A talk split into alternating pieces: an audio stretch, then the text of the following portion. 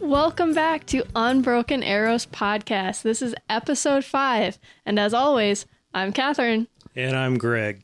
Today, our guest is Isaac Rubendall. Isaac works for the South Dakota Game Fish and Parks and is the park manager at Lake Poinsett Recreation Area, which is located between Brookings and Watertown, South Dakota. I came across a presentation that Isaac uh, gave at Good Earth State Park, and it was a presentation entitled Beyond the Hunt. And it was part of the FISH program at Good Earth, which stands for Friendly Interactive Senior Hour and his title caught my interest.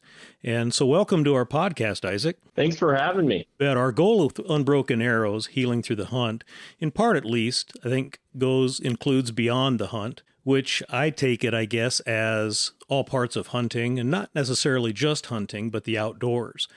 It can apply to everything that would be of interest to somebody that wants to get outside and hunt. I guess pre planning and the hunt itself, or observations that you make before, during, and after, uh, all the things that surround being outdoors or being in the hunt.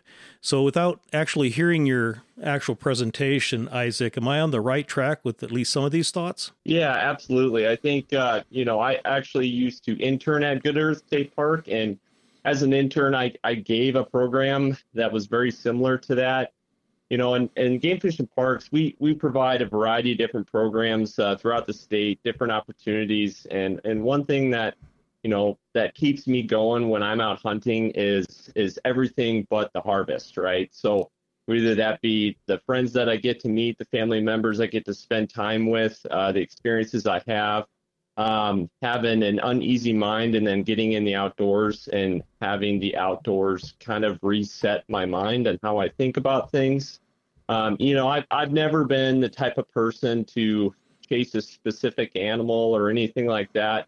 You know, from a young age, I remember with no weapon, uh, not old enough to hunt or anything like that, sitting in the deer stand with my dad and I, I remember vividly seeing the first doe walk by and seeing how close that animal was. And it was just, I'll never forget that moment because it was the, the day I got hooked into uh, hunting. And it wasn't because of the harvest, it was just watching deer is so fun. I, I carry a, a pair of binoculars in my in my vehicle at all times, even if there's just a little fawn running out. I'm I'm looking at that deer and watching it. Um, and and that's another reason why I'm in the career field that I'm I'm in you know, I, I started out thinking about what I wanted to do, but one thing that's always been constant in my life is is spending time in the outdoors, and that that's not exactly hunting or fishing uh, specific, but anything and everything uh, outdoor related. So you obviously got your start when you were very young. Do you have any specific like influences or mentors other than you said your dad um, in the deer stand that kind of helped you through the journey of you starting to hunt? Yeah, absolutely. Obviously, growing up, uh, my dad was a huge part of that. Um, he kind of taught me, you know, there's there's a variety of different ways to go deer hunting, but he kind of taught me, it, it, you know, take the long long way to do it. You know, don't take any shortcuts because ultimately, in the end, the the time and effort that you put into a hunt or a fishing excursion or anything like that, uh, the joys of success are much greater than uh, doing it in an easy way per se. So, you know, I, I remember crawling on the in the freezing cold in the grass, trying to get close to a deer or or uh, out fishing, and we're having a really hard day, and then we we figure out what they're doing, what they're interested in, um, and and kind of finding that success through a uh, route that you wouldn't think that you would find success. So. Uh, my dad was a huge part. I've I've had friends and family that have joined me along in, in the hunt. But I would say, you know, I'm originally from Sioux Falls, and a lot of my friends actually uh, never grew up hunting or fishing. And so I was usually the person taking folks out and doing that kind of thing. And there was a period of time where uh, my dad was not around, and a lot of times I was going out by myself. And it's it's hard to say, you know, that a mentor or an influence could be yourself. But I had such an itch for hunting and fishing that um, I, I learned a lot of it by myself too. So, um, and that was, you know, another part of, you know, when we talk about the topic of your guys' podcast is my healing was the outdoors for certain things that were going on in my life. And, and uh, just experiencing stuff by myself. So when you would take people out, um, did you observe? And that's something that I think that uh, from talking with you a little bit and and seeing the outline of your presentation, you're you are an observer. So when you took those people out, did you see any of them having those those times of reflection or those healing moments as well? Um, I think yes and no. I think I think sometimes when you're taking someone new out, the only thing they're thinking about is being quiet and uh, excited for what's to come next. You know, I've spent so many so many days out in the woods where I haven't seen anything, and that would become frustrating me for me uh, in some cases. And I've you know I'd wonder like why do I keep doing this to myself? Why am I get you know out here freezing? and and not seeing the darn thing and i still come out and do it over and over again you know and there was certain uh, points in my life where um, I, I tried figuring things out, whether that, you know, I started at a different college playing college baseball. I, I grew up as a baseball guy, and that was my main driver of my life. And when it came time to, you know, start thinking about what was next for my life, it was a hard period of my life because I had no idea what I was going to do professionally or anything like that. And so, um, it, that those were moments for me. I used the outdoors. So usually when I would take people, it was more of a uh, entry level beginner they're looking for a deer or a fish, and that's kind of about it. And trying to stay quiet or or whatever it may be. But you know, an experience I just I just had uh, this year was I took my girlfriend out, and she had never gone hunting.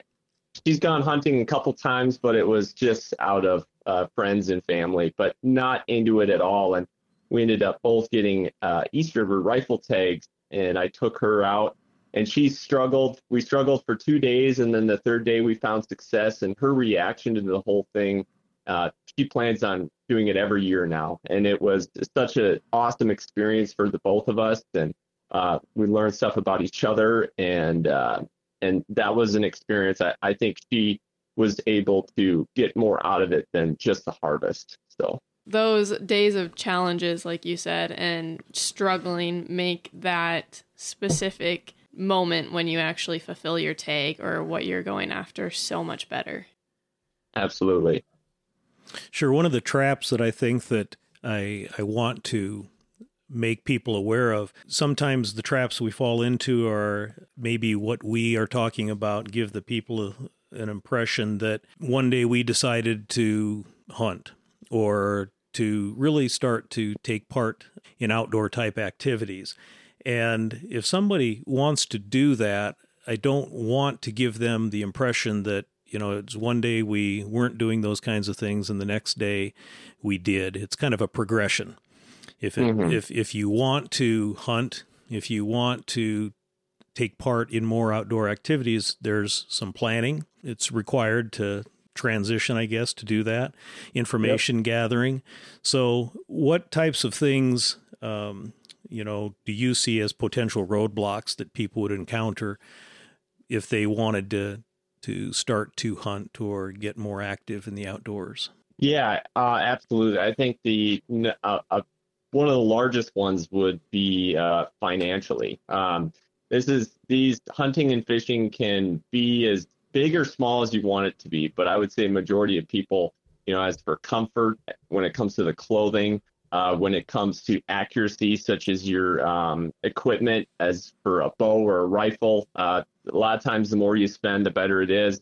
Um, so financials is is a huge one, and that's you know a lot of folks. If you don't have the stuff or the equipment uh, to have an enjoyable time out there or successful time out there, a lot of people don't want uh, to get involved with that you know another part of it i i know so many people that that grew up doing it or used to do it in their past lives such as the outdoors um and they've stopped. You know a lot of it is commitment and priority. A lot a lot of some of the things we talk about with the game fish and parks uh, is priorities. You know what's what's the priority in your life? And I think a lot of times hunting and fishing becomes a uh, less of a priority in people's life, and rightfully so. If you have kids, you got family, large family, you've got kids events, and all this stuff going on, you know, uh, it obviously becomes less of a priority. But you know, for me in my life, it's it's one of my priorities. I actually haven't gone obviously haven't been out ice fishing, and deer season um, closed here at the end of December. And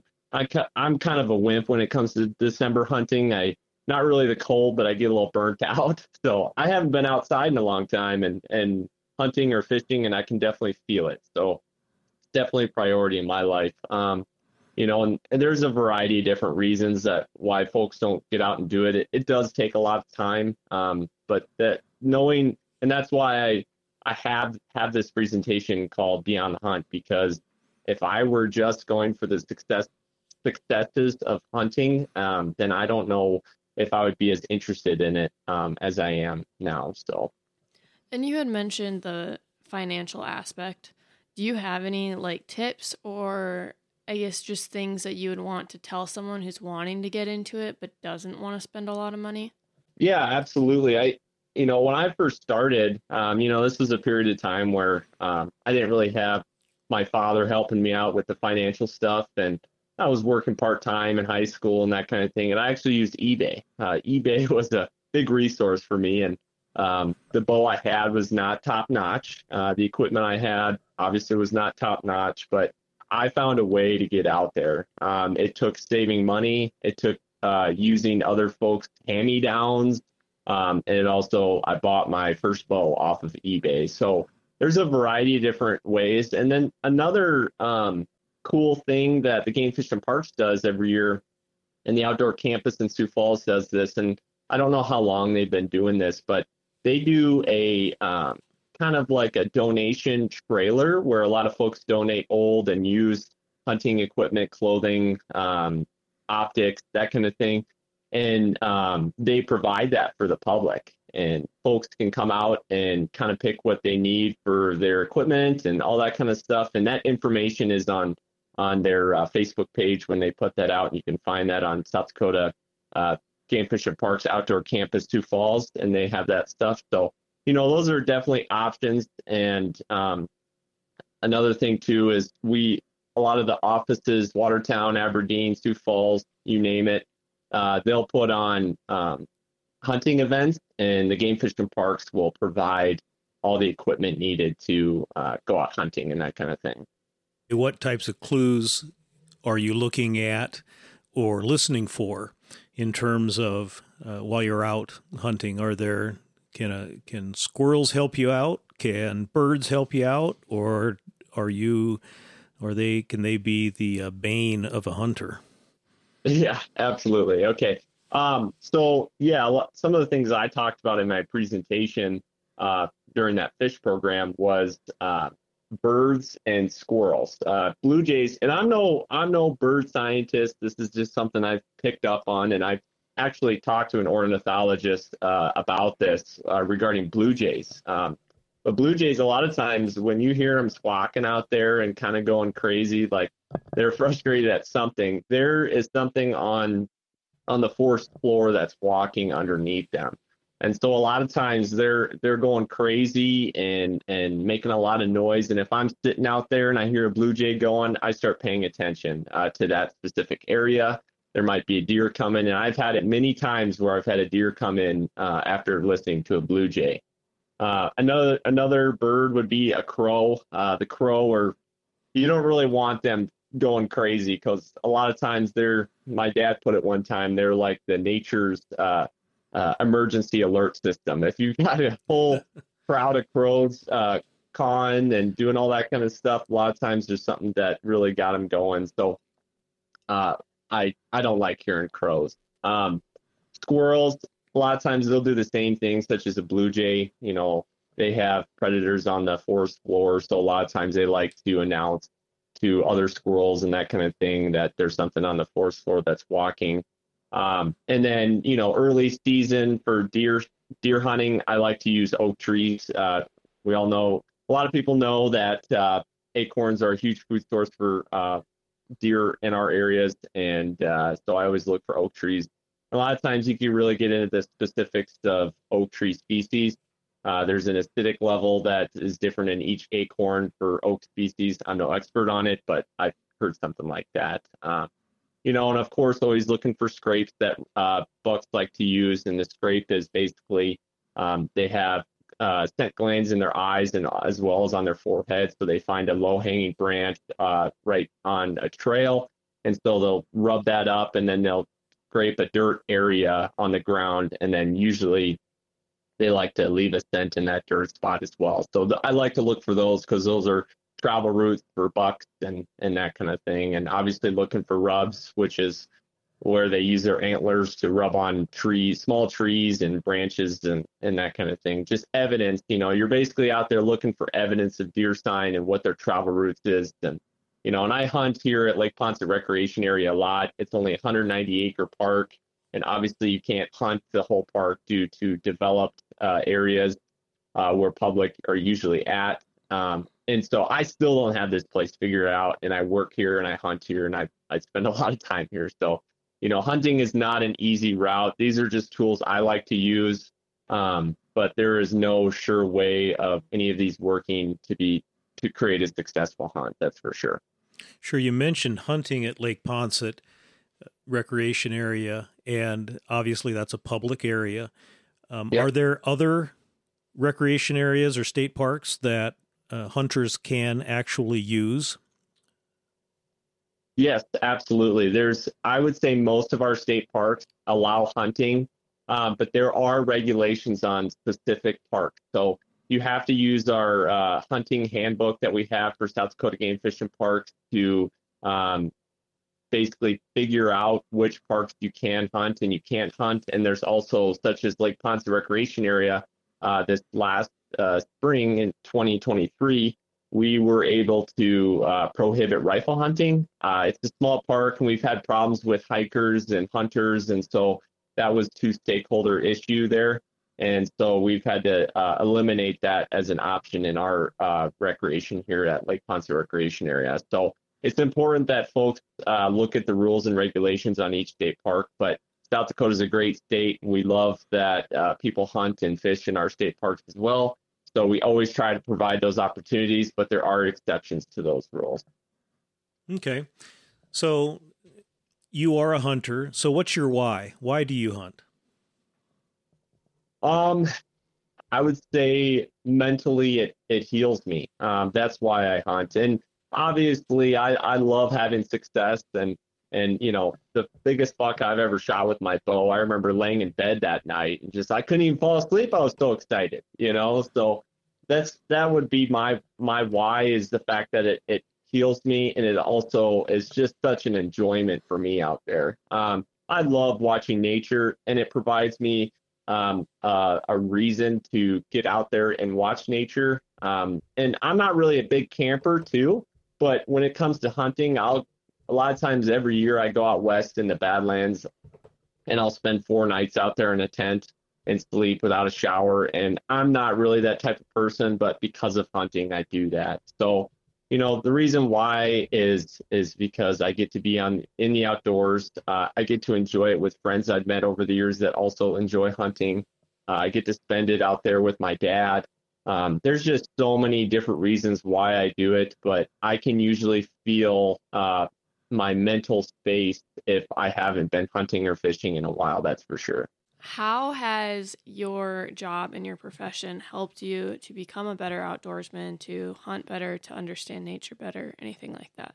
Yeah, absolutely. I think there's two aspects to that. Um, as for understanding other people when you're hunting around other people, as well as um, the environment. Uh, as for the environment, um, we've done some things here at Lake Poinsett Recreation Area to enhance enhance habitat. Uh, one of the big things that I love talking about is our three acre pollinator plot that we've done. Um, so we actually planted that in February of 22, and it was about six degrees, and we had a thin layer of snow out on a area where that uh, we actually leased out to a farmer for agriculture because it made sense.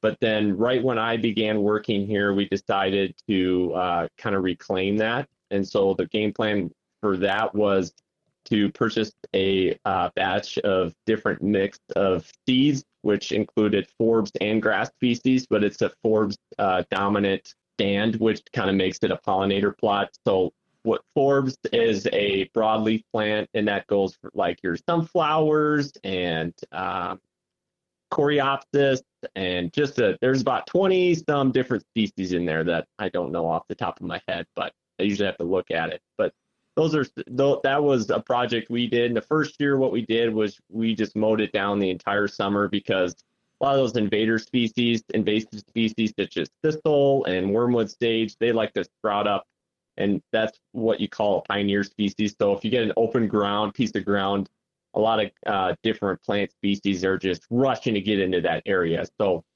we mowed that down uh, right away and kept it mowed for basically the whole summer. And this last summer was the first uh, year we kind of let it go, and it was just magical. It was awesome. I was seeing pheasants in there, I was seeing deer in there, I was hunting over there. Um, it was a pretty awesome area.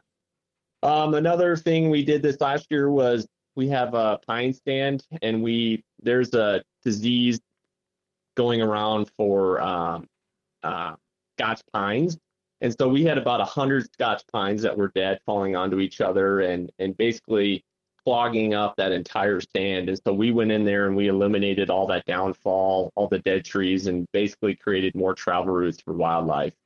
Um, another um, huge habitat enhancement that a lot of parks and a lot of uh, uh, yeah parks in the eastern side of the state uh, deal with is buckthorn.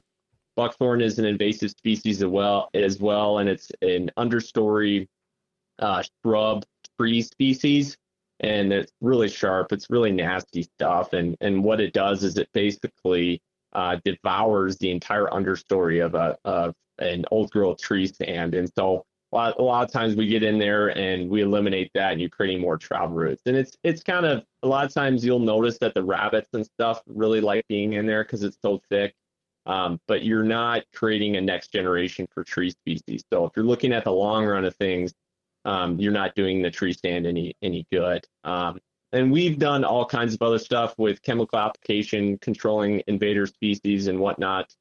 And uh, we do we are planning on we're going to try and get a burn executed this spring. Um, and so we have a native uh, grass stand that is, is half of it's really good big blue stem, which is a really good native uh, uh, grass species, um, and then half of it is smooth brome. And smooth brome is also an invasive grass species that doesn't grow tall in length, and so it does not support nesting species such as songbirds, turkeys, and uh, pheasants. So those are certain things that we're working on in the park, and there's always room for improvement. And management of habitat can be quite the bugger sometimes because it doesn't always cooperate. And I was going to mention too, like the people factor. You know, I think when you're mainly a public land hunter, you get frustrated at other folks. But being in my position, I promote folks to come out here, and I love when folks are out here. So it's given me a lot more patience as a hunter or a fisherman for other people because they're trying to enjoy the resource just as much as I am. So that's been a cool um, uh, understanding with my new job and as an outdoorsman that you know people are awesome to meet and they're just trying to experience the outdoors just as much as you are. So that's been been pretty awesome to realize through my career too. Sure. One of the things that as I listen to you, uh, I think that people probably know or maybe they don't, but hiking in the wintertime around those stands of where you have those wildflowers and and the big blue stem you mentioned, not only are they beautiful in the wintertime, the colors of the browns and the reds and the things like that with some of the grasses in particular. So it's a it's a, a pretty walk and you get yep. to enjoy the the sights, but they also do draw quite a, few birds that don't migrate. So they those seed heads on those particular wildflowers and so forth are a, a food source. So a lot of times people can see a lot, uh, especially birds, but uh, as you mentioned, that turkeys and uh, f- especially pheasants will use those grasses as well. But uh, um, you mentioned these conservation projects, and not only there, say at Poinsett, but just in general with uh, the fish, game, and parks. Are there any opportunities for people that are interested in those projects to uh, help out? On any of those conservation type projects that are available? Absolutely. Obviously, starting with uh, seasonal employment, uh, I hire folks uh, on our maintenance side, and I would say, you know, 95% of their job is is uh, uh, beautifying the park for every weekend and every single day for our recreators and our campers and, and visitors and in general um, to maintain the park. But being that, you know, we have these larger jobs, we use seasonals um, very strategically and, and we have to use them for, for these types of jobs. Another aspect too is, you know, say if you're not necessarily looking for employment, um, we, we hire general volunteers all over the state. Um, I have two folks right now that are just general volunteers and they help us water trees is kind of their main gig because that's such a, a process, especially when you don't get any rain in the summer. Um, and so as a general volunteer, you know, if, if you were to sign up um, online on Game Fish the Park's website, uh, you can even put in there, you know, looking to be a general volunteer, uh, looking to help with habitat enhancements and that kind of thing. Um, and anybody and everybody can usually um, if they're interested in that, can assist with those types of jobs, depending on the manager, obviously, and, and what the task is. And if you need any, basically, an example would be chemical applicators license and, and or uh, prescribed fire license or, or anything like that. But we have, I, you know, I could pull up the numbers for our volunteers throughout the state, but our volunteers are critical for our state parks uh, because of their desire to help as well as um, the time that they're able to put in and, and help us with different projects. So being a volunteer is a, is a pretty cool gig in the state parks, and that would be one opportunity for folks to get involved with habitat uh, work. Absolutely. Nate and Catherine, um, Nate is Catherine's boyfriend. They last year experimented a little bit with uh, creating a food plot on a tract of land that they hunt. And mm-hmm. I read recently uh, uh an article about somebody took the time to prepare a food plot, but then their wife also had an expanse of wildflowers and things like that. And the the idea behind the article was the guy said the the deer walked right past the food plot and started eating the wildflowers. So I think that did you mention that you do have a food plot on yes or in Poinsett? Yep. So what's yes, your experience with creating that and the success rate behind it?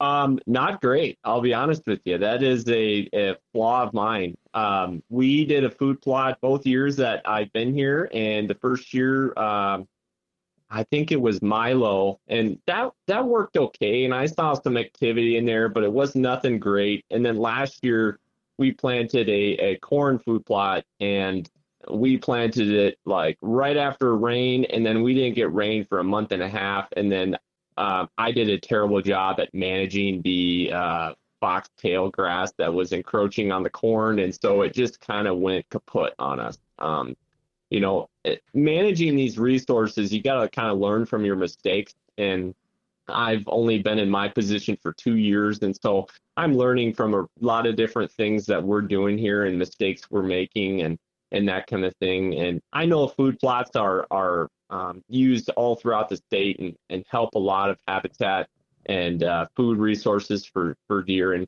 you know, you got to remember too, uh, different food plots might never be used unless, like, say we have another year like last year with the winter where, um, you know, the snow is covering m- mainly all the forage. And then you have food plots that have taller plants that deer and are able to, you know, eat off of. So, I I can't really speak to that a whole lot because I'm still learning, but I think that's important to for folks who are are doing these projects on their own is that you're going to experience challenges but learn from them and adapt for the next year. So Definitely. I know our food plot this last summer fall uh, we didn't get it packed down good enough, so we just did not get very much growth at all. We had deer in there mostly at night, but there just was not a lot for them to eat.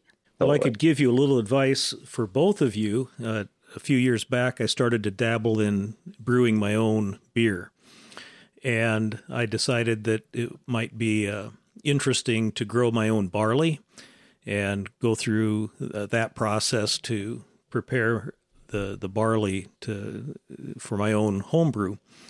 And it was interesting to, to see how um, my barley patch was rated by the deer. They would eat the the seed stems right down to uh, the base of it, and it uh, it appeared anyway that deer like barley. So there's there's a little bit of advice to you. Everyone There you likes go. beer. Everybody likes Yeah. beer too. Yeah. Yep. We're talking about, uh, say, a food plot in, in a larger area, but uh, what about like the micro level? What types of things do you have any advice for people that uh, want to maybe um, have something planted in their backyard, maybe to draw birds, just as an increased opportunity for bird watching? Are there any things that, from your experiences there, that people can apply to their to, to their yards? Yeah. Um, obviously, no expert on this, um, but really, it's it's what you're looking for is trees, shrubs, and plants. You know, um, if you don't have anything that you know where they can, like, I'm always seeing cardinals hanging out in small shrub uh, species. They like the thick tree, dense dense trees, and, and that kind of thing. Um, obviously, you need to have, if you're looking for more birds, they need trees in order to have uh, that create their nest um, and things like that. And also, food source is always important. Um, you know, it's important that you know, at Good Earth is a fine example uh, for their. Uh, they have a big structure where they have all these different seeds for different birds, and they put a chair right there for folks to sit down and look at the look at those. And so obviously a food source is a huge part uh, for attracting birds. Um, but you know, having a well-rounded landscaping and, and backyard, I, I would assume that would really help out the process for bird watching and whatnot. But uh, no, birds have been definitely a challenge from the day I stepped in at Good Earth, and um, still trying to identify and figure out what works for them and whatnot. So Sure. The as part of your presentation outline, I I, I read that um, you don't necessarily hunt to harvest, and that there are things that you can draw uh, basically to life. I've always thought that being in the outdoors, hunting is is a microcosm of life. Uh, would you agree with that statement? Absolutely. Yeah, I think I think hunting is it's through and through is, is so fun. You know, I I look at this PowerPoint of mine and, and slide ten with uh, where I'm standing there with two buddies of mine, and I would say I probably would. And these are two friends that live in different states, and without the shared interest of hunting, I probably would not see them maybe ever. Um, and so that's an important um, aspect for me is that I, I get to experience these um, these uh, successes and, and failures along with the people I care about. Um, and so, yeah, I, I there's just so much to it that I think you know the average person doesn't understand. But it's hard to understand if you've never experienced that kind of stuff, and if you have roadblocks. Uh, when it comes to the outdoors, it's it's hard to experience that, and it takes other folks to get you out and provide you with the tools um, to enjoy those experiences out in the outdoors. So, what would be the advice that you'd give somebody that wants to become active in the outdoors or start to hunt? Sure. Um, you know, I, I would say, who do you know? If you if you know someone that is is is active in hunting and fishing or or hiking or bird watching or anything in the outdoors, that you know, it's not always just about the hunt or the fish or anything like that. Try and try and connect with them. See, you know, I would say majority of people love taking people out because what that is and how I look at it is that you know, I almost have more fun watching someone experience their first time or their early um, their early times in the outdoors because it is so thrilling for them uh, for most people you know? And so i would say majority of people would love to take a new person out into the outdoors and, and show them the experiences that they create out there. Um, but if say if you don't have anybody you don't know anybody that is involved in the outdoors uh, south dakota game fish and parks is an awesome awesome um, asset for everyone in the public especially in south dakota to find programs and and find the different their niche. You know, a lot of people like are interested in one thing, but if you're interested in all things, the Game Fish to Parks has different programs throughout the state, either that being at the outdoor campuses in Sioux Falls or Rapid City, um, each individual park. Um, I do a shore fishing tournament every spring here at Lake Poinsett Recreation Area, and every park has different programs that we offer to people uh, to help them get interested in the outdoors and have the correct tools in order to do that themselves. So those are definitely options for people out there. Um, I would say that you know the main um, story for getting in the outdoors is is you just have to find someone uh, to help you get involved. But there is also this thing called YouTube nowadays as well.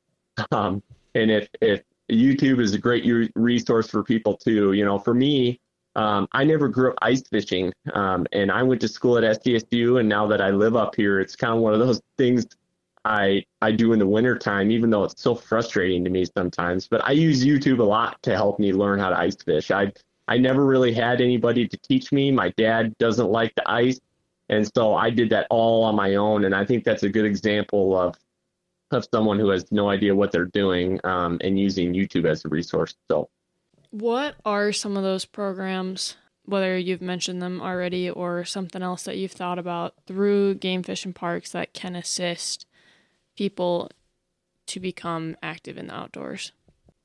Yeah, absolutely. So, um, for for me, um, I I started a shore fishing tournament last year. Uh, I hold it in May because usually shore fishing, and that's an important part about programs is you, you got to find the right times when success rate is is probably going to be your highest. And so for us, shore fishing in the springtime when walleye and a lot of the fish are cruising the shorelines, really active searching for bait. Um, they're they're much more hungrier that time of year. So, um, and I remember growing up, uh, going to Covell Lake in Sioux Falls, uh, doing uh, shore fishing tournaments there, and then there was also a shore fishing tournament at Lake Alvin uh, when I was growing up as well. And I don't remember having more fun than doing that. And the beauty of that is a shore fishing tournament is that you know everyone is on the same playing field you're on the same shore uh, you, you, know you're not in a boat going to specific areas where a bite might be hotter than a different area and so i created that and that was a fun um, experience. I had prizes for folks. I had a Scheels $50 gift card um, and i had a weight scale. And so you know that weight scale is a super cool thing for the younger generation to look at and they get to see how you know big their fish weighs and, and that kind of thing. So that's a cool um, and i'm planning on doing that this may as well. And you can find that information on lake Poinsett recreation area facebook page uh, as it comes up here in may um, you know and other programs that get people involved obviously we have hunter safety that's usually taught at the outdoor campus as well as the watertown watertown game fish and parks office there's also a list of different hunter safety uh, programs on our website, uh, South Dakota Game Fish and Parks, that you'll be able to look at depending on where you live and that kind of thing. Um, and it, really, the programs are endless. A huge pillar in our uh, for game fish parks is is programming, and one of our goals is to you know enrich the lives in the outdoors for for folks. So that's the beauty of South Dakota. We have such a great outdoor heritage, and most parks have programs. You can find them either on their individual Facebook pages, or you can go on uh, South Dakota Game Fish and Parks and look at our events calendar, and you can also see the variety of different opportunities that we have outside too. So, you know, another thing too, if you're not involved with hunting or fishing, we have all kinds of different hikes. A lot of parks just did a first day hike on January 1st. And so that's first day is kind of a national wide um, program for folks to basically encourage people to get outside and uh, enjoy. Even though it's cold and snowy and that kind of thing, you can still get outside. So. Okay, is there, if somebody wanted to get in contact with you, Isaac, is there contact information specifically if they wanted to find something out about Lake Poinsett Recreation Area, or um, what, what's your contact information? Yeah, absolutely. Uh, our office uh, phone number is 605 983 5085. And it's just a one man show for me in the wintertime. Um, and so, you know, leaving a message is, is, is ideal if I don't pick up the phone. Uh, summertime, obviously, we are in the office a lot more with uh, as busyness increases. Uh, but another, I have an email. Uh, you can uh, email me at Lake Poinsett uh, Poinsett is spelled P O I N S E T T at state dot sd like South Dakota dot us. And if somebody was interested in volunteering, not only maybe at Lake Poinsett, but maybe a, a, a, different recreation area or a state park. What's the process for somebody to maybe contact or communicate with uh, the game fish and parks uh, to do that? Yeah, absolutely. You can either contact me personally and I can help folks through the process with that, or you can basically go into Google and type in South Dakota Game Fish and Parks volunteers, and that will kind of bring up a volunteer with us uh, website and then a lot of the instructions on how to submit an application for to be a volunteer um, is on there, and then you kind of get to pick your uh, preference on which park you'd like to be at. Um, and then we also uh, what just came out too, you know, folks, if if you're an avid outdoorsman and and if you're looking to teach, you know, uh, we actually have volunteer naturalists, uh, and a naturalist is basically someone who gives programs and uh, um, you know Jen Stahl from Good Earth. She is a naturalist. So a, a, naturalist basically gives programs about anything and everything, and it's outdoor education. So uh, there's a variety of different volunteer opportunities, and they uh, should be listed on South Dakota Game Fish and Parks website. And so that's kind of how you go with that.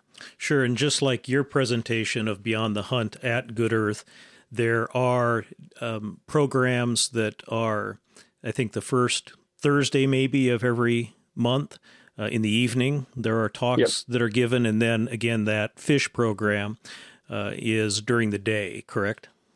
Yes. Yep. Okay, so if the, somebody's interested in uh, a listing of what those programs are, I think they can go to the Good Earth um, State Park website, and they are listed there, and also part of their newsletter that they yes, put forth. Absolutely. Yep. Okay, well, Isaac, thank you for taking the time to to share your knowledge and expertise with us. Absolutely, guys. Thank you so much for having me. This was an awesome experience.